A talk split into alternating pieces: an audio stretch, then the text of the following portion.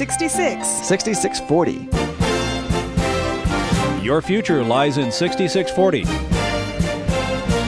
66 books by 40 authors, and yet we now discover it's an integrated message system from outside our time domain. Welcome to 6640, the ministry outreach of Koinonia House and Koinonia Institute. Today's Bible teacher is Chuck Missler, connecting the Bible to your life and the world around you. In today's study, Chuck begins his teaching on the book of Proverbs, chapters 1 through 4.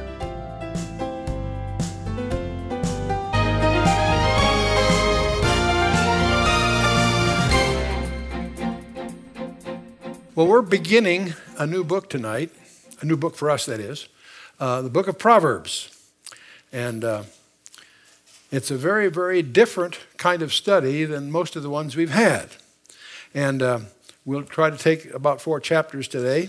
It is part of what's called by librarians and such the wisdom literature.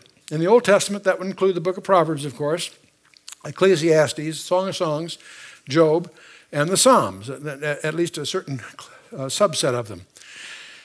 And it's interesting that uh, three out of the five were written by the same guy, a guy that goes by the name of Solomon. And one of the surprising dis- uh, discoveries for many of you is that that's not his real name. His name given by Nathan at birth was Jedediah. Solomon was his royal name.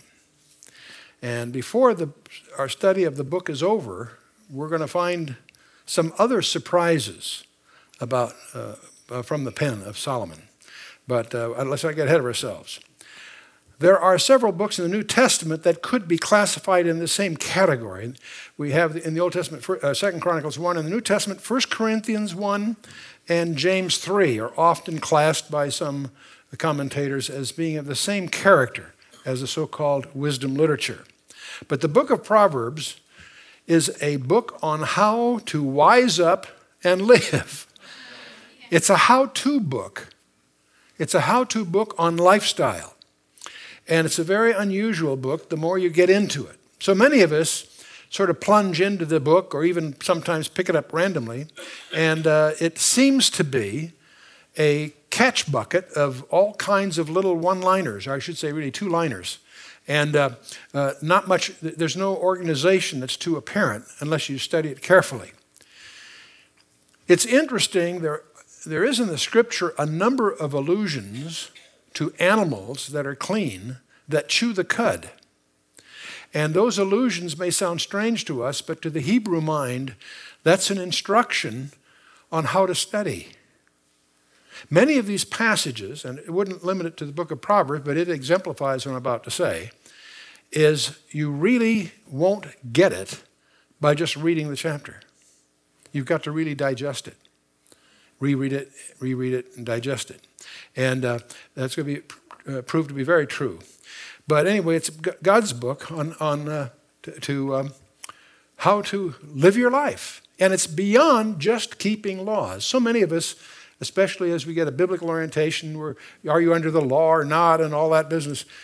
There's something that's far beyond that, and that's what the book of Proverbs is really focusing on. It focuses on leading an aggressive, dynamic lifestyle. How many are interested in doing that? It's about 40%. Well, I don't know. Maybe, no, I'm kidding. I mean, okay. Proper and improper attitudes are dealt with. Attitudes are tough, but it's going to deal a lot with that. And of course, conduct and other characteristics. They are referred to in very concise, succinct, penetrating ways.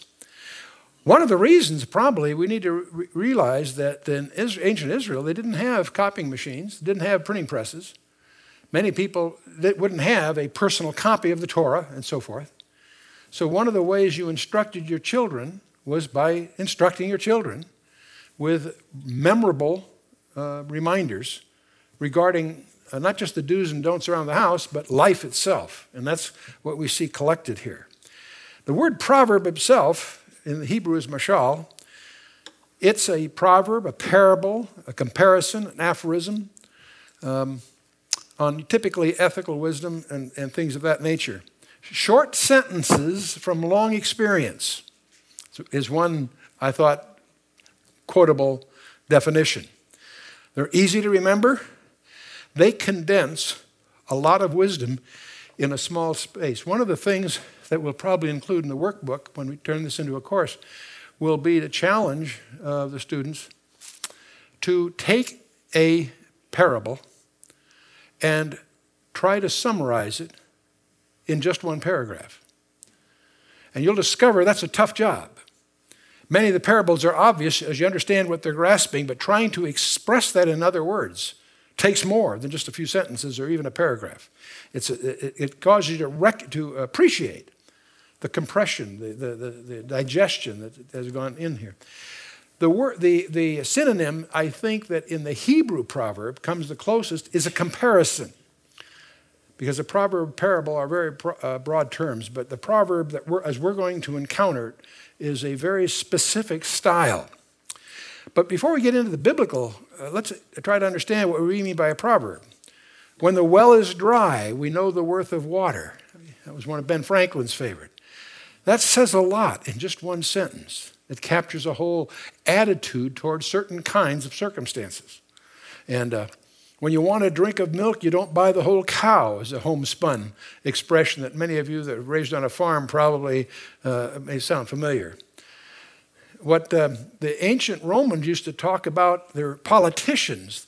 They would say the cat would eat the fish, but she doesn't want to get her feet wet. you know, people that would like to have the rewards, but really don't want to make the effort or get the risk or the exposure. And uh, this is one of my favorite by Mark Twain. Always do right. This will gratify some and astonish the rest.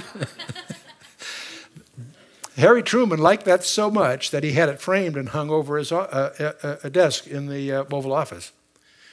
But so these are man's proverbs, and some of them are very, very um, interesting, but they're quite different than the ones in the Scripture. And I'll come to some differences in a minute. Authorship, of course, obviously, this was written by Solomon. He wrote about 3,000 proverbs, according to 1 Kings 4. He was the wisest person in his day, according to the Scripture. And uh, he reigned from about 971 to 931, so all of these we can ascribe to the 10th century. Chapters 25 through 29 in the book of Proverbs were written by Solomon, apparently, but were compiled by the men of Hezekiah. And since Hezekiah reigned from 729 to 686, bear in mind we're BC, so the obviously decreasing numbers are less long ago, okay? but you get the idea. So, uh, but the thing we want to recognize is who the real author is. One of the astonishing things, if you study the book of Proverbs, you will find in it no technical faux pas. So many of us have misconceptions about scientific things, and especially in ancient times. And one of the fascinating studies about the Bible is that those notions that prevailed during the days of the ancient writers don't get into the text. It's astonishing that Moses, uh, who was raised in all the wisdom of the Egyptians, we're told, uh, all the wisdom of the Egyptians, they had some pretty weird ideas about medicine. And they're very colorful. I won't derail the study going through that again, except to point out, remind you, that none of those things get into the Torah. In quite the contrary, an astonishing number of medical advances are uh, anticipated in this Torah. The more you know about particle physics, the more you know about Einstein's theory of relativity, the more you know about the anthropic principle that scientists talk about, the more comfortable Genesis chapter 1 and the rest of it reads. But the same thing here. But the, one of the things we want to recognize the real author here is not Solomon, it's, it was superintended by God Himself. Paul tells us that in 2 Timothy 3:16, all scripture is given by inspiration of God and is profitable for doctrine, for reproof, for correction, for instruction in righteousness. That's an important verse to remember as we wade through some of the tough areas in the Old Testament. They're there by design for our learning. All scripture, the scripture says, is given by inspiration of God. That word in the Greek actually means God breathed. So even though the styles, the form may reflect the people doing the penmanship, God is superintending every letter. We now know with computers and the structures that lie under the text, there's no way those properties could be simulated. And, and they, they, they, you, you remove one letter out of the Torah, and those, many of those properties just fall apart. So it's a very, very provocative discovery. Um, the addressees here are typically sons. The words my son were written by Solomon 15 times in the first seven chapters and a couple of times elsewhere. They're used five times in the saying of the wise men elsewhere and once in one of the last chapters. My sons occurs four times, all by Solomon. So as we read this, let's recognize the context of the passage is the home. The father teaching the son. And uh, uh, the more you read the book, the more you'll respect the incredible background those sons got from their father. So, Rehoboam, uh, you can visualize Rehoboam sitting at his feet and Solomon giving this counsel. The New Testament quotes extensively from the book of Proverbs. We don't need to go through these, but it's, it's just noteworthy to see how frequently the, the, the impact that the book of Proverbs has on the New, uh, New Testament literature. Now, what do we mean? That most the key word in the book is wisdom. And uh, what is the first thing that God created? Remember, James Dobson confronted this once at a meeting, and I was quite surprised with the answer because we all, the answer is wisdom. We'll discover that when we get to chapter 8 that wisdom was there before. But also, wisdom will be personalized here in several ways. But the traditional definition of wisdom is the ability to use knowledge in the right way. I think all of us know people that have an abundance of knowledge and no wisdom. And you, you, I think all of us could take out a pad and make a list of people we've encountered in our past that would seem to have a lot of knowledge, that is, a lot of data, but an incapacity to draw relevance from that, and more importantly, to put it into practice. See, so we would say uh, uh, wisdom, thus, would be the ability to use knowledge in the right way. That's the traditional definition, but in the scripture, it has quite a different complexion. See, there is a wisdom of this world. 1 Corinthians 2 speaks of that, James 3 speaks of that. You can look those up on your own. Divine wisdom is from above, and Jesus Christ is the wisdom of God. When we get to Proverbs chapter 8, we're going to see in the text, we'll see Jesus Christ uh, embody that text very specifically. But uh, we'll take a look here at uh, uh, uh another passage here in a minute that'll highlight that in 1 Corinthians. But uh, the word for wisdom in the Hebrew is kokmah. It occurs 40 times in Proverbs. And it would seem to mean being knowledgeable, experienced, and efficient in whoever uh, areas of expertise is alluded to here. Being knowledgeable, but also experienced and efficient, is Im- implied by the Hebrew term. Wisdom in the book of Proverbs includes a practical sagacity. A practical sagacity, mental, human, and functional skill, yes, but the real overriding emphasis is the moral aspect, the upright uh, living which stems from the right relationship with God. And the key we're going to encounter in verse 7 of the first chapter, the key verse that will be repeated in chapter 9, that is the, the key, not just to the book of Proverbs, but to the whole Bible. Where do you start? What, where, how, do you, how do you get wisdom? And uh, the fear of the Lord is the beginning of wisdom. Without the Lord, you won't have wisdom. We're going to talk about a lot of winners and losers here this evening. And if you want to avoid being a loser and be the one that is always the winner in, in, the, in the context of the book of Proverbs, the first thing you need to do is accept Jesus Christ. Without Jesus Christ, you're, at, you're adrift. The fear of the Lord, the awe, the respect of God is the beginning of wisdom. And that makes the Hebrew concept of wisdom, wisdom unique, and we could go through a lot of verses there, but I think it'll be pretty self evident as we go forward.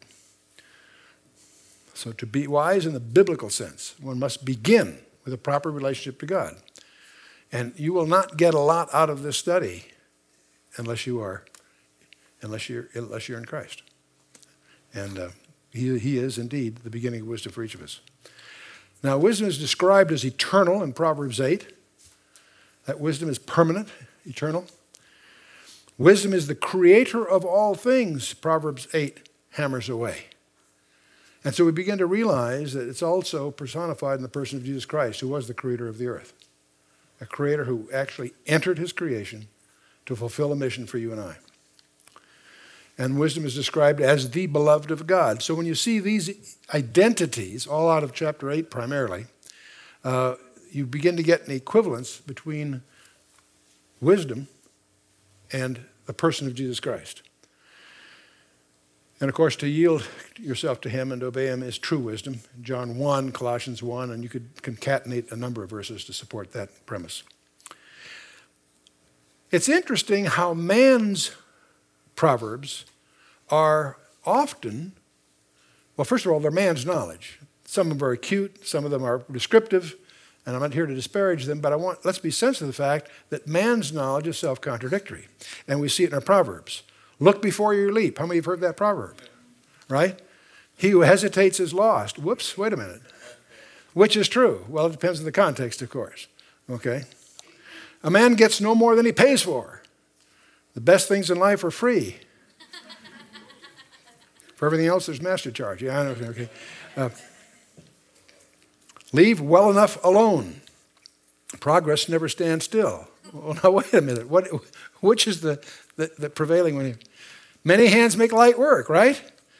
Too many cooks spoil the, spoil the broth. See, we find common proverbs that are descriptive, but certainly not universal and certainly not what. In contrast to these, you're going to discover that the 3,000, we're not going to go through all 3,000 and all recorded in the book of Proverbs, but we're going to run, as we go through Solomon's Proverbs, they don't contradict.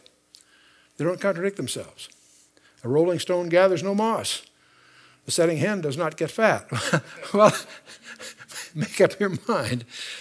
So, guides for study. First thing that surprised me, and I frankly was quite relieved to discover, they are organized. I sort of had this fear that we're going to spend uh, several weeks here going through a, just a scattered list of, of cute little two liners.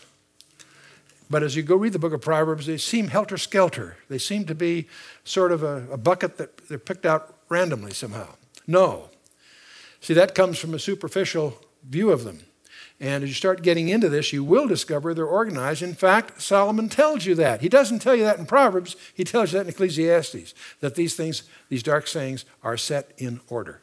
So there is an order, and our challenge is to try to understand that order. You won't understand the order. I'll give you a few hints to give you what to look for, but the way you'll understand it is to digest them, to reread them and reread them and digest them. And you'll begin to realize that there's a, there is a, a method underlying the thing.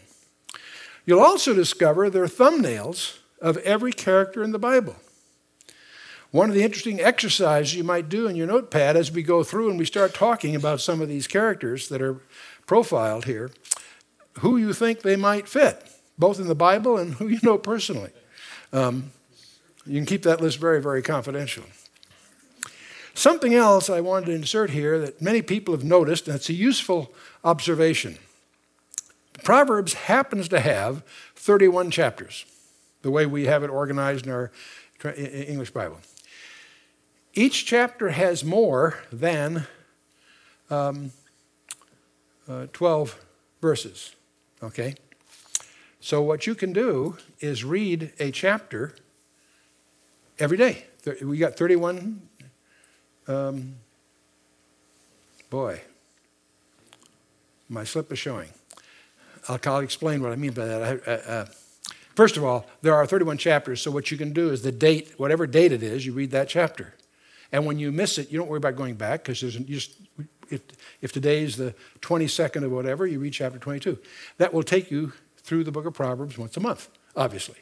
And it'll give you a sampling of some advice for the day. Some you will relate to, and some will require more study. The fact that there's more than, I happen to pop through my mind, the reason that there's more than uh, 12 verses in each chapter is a useful thing in cryptography. there is a code called the Playfair Code, which is a, uh, a manually operable uh, form of encryption that was used in World War II by the Germans, because in every hotel room they could find a uh, Gideon Bible. And by taking the date and, and, and, uh, and uh, uh, they, they would take the, yeah, the date and the month, 12, to, for the verse and the chapter. They could get a series of letters that would drive the key for the encryption. And what's handy about this, it requires no tools. You can, with a scratch pad in a hotel room, execute the, the code. And uh, I, I, it just popped in my mind when I was talking about Proverbs. The fact that it's got 12 verses is not useful to you. It's useful if you're going to play encryption games. But let's go on. Okay. Duh. Let's re- reset, reset to zero here. Okay. Getting more useful here. The whole idea in Hebrew poetry, not just Proverbs, but also the Psalms and elsewhere, is the parallelism of ideas. You and I think of poetry as having two qualities, among others, that rhymes and meter. Rhymes and meter constitute a major part, at least of the structure, of poetry, as we think of it. In Hebrew, the poetry is always the cross linking of ideas or concepts. And uh, so there are three kinds, to keep this simple, there's actually more kinds, but let's keep it simple. There are three kinds of parallelism that we'll encounter synonymous parallelism, antithetic parallelism, and synthetic parallelism. Now, synonymous parallelism, all these involve a couplet of two clauses, two lines. And synonymous parallelism, the second clause simply restates what was given in the first clause. An example of that is in 19, uh, Proverbs 19:29, "Judgments are prepared for scorners, and stripes for the back of fools." So that see, they, that those lines say a different way, uh, the same thing, two different ways, but they're synonymous. Judgments prepared for scorners, stripes for the back of fools. Now, we've encountered two vocabulary things here we'll come to in a little bit scorners and fools. We'll come back. There are three losers we're going to discover, and scorners and fools are two of the three. But anyway, the issue here is parallelism. Do you understand the parallelism idea? Okay. There's just the opposite of that, an antithetic parallelism. That's a truth which is stated in the first clause, but made stronger in the second clause by a contrast with an opposite truth. It's sort of like saying it's two sides of a coin, if you will. And uh, so, the light of the righteous rejoiceth, but the lamp of the wicked shall be put out. And uh, that's an example of, of a reversal, if you will. Then there is synthetic parallelism. This is a little tougher. The second clause simply develops the thought of the first. Example in Proverbs 20, verse 2 the terror of a king is as the roaring of a lion.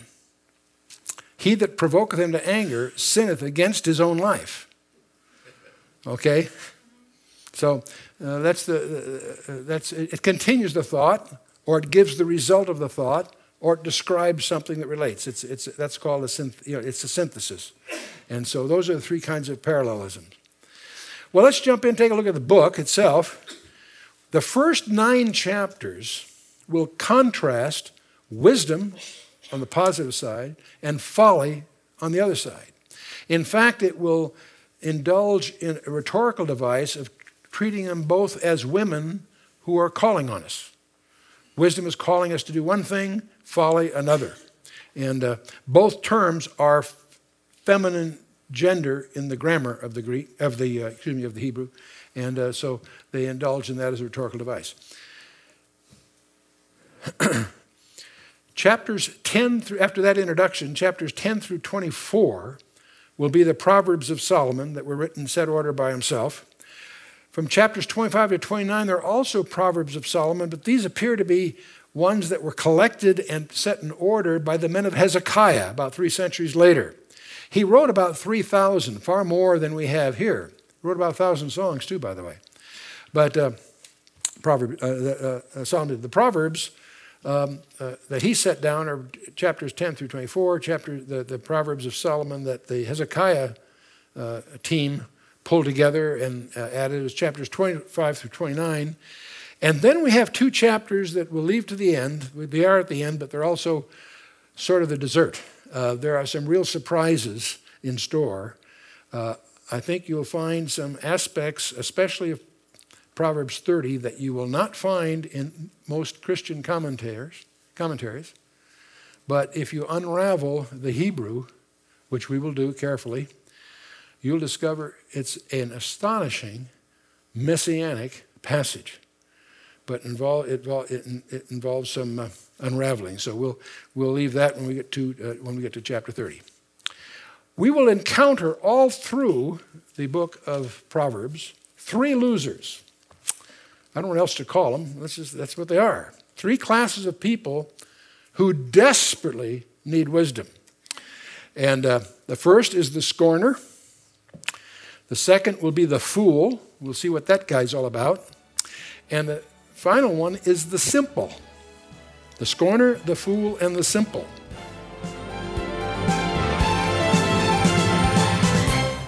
You've been listening to 6640, the ministry outreach of Koinonia House and Koinonia Institute.